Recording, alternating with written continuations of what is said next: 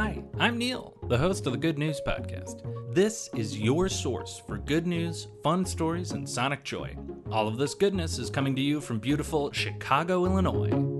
For today's episode, I'm pleased to report a world's first from Scotland. Scotland has just recently become the first country in the world to make sanitary products free in a bill passed in Scotland called the Period Products Free Provision Scotland Bill.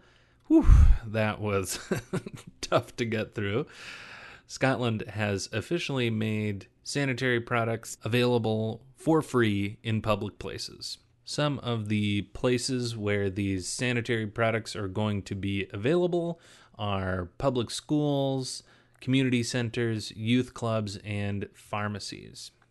The bill was proposed by Scottish Labour MP Monica Lennon, and she is quoted as saying, No one should have to worry about where their next tampon pad or reusable is coming from.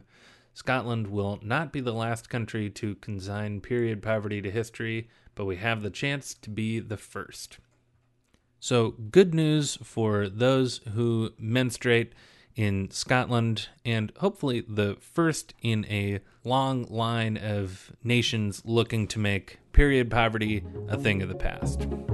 Thanks for listening. If you've got good news or an idea for the show, amazing. Send an email to hello at thegoodnewspodcast.fm. While you're at it, follow us on Twitter at the Good News Pod.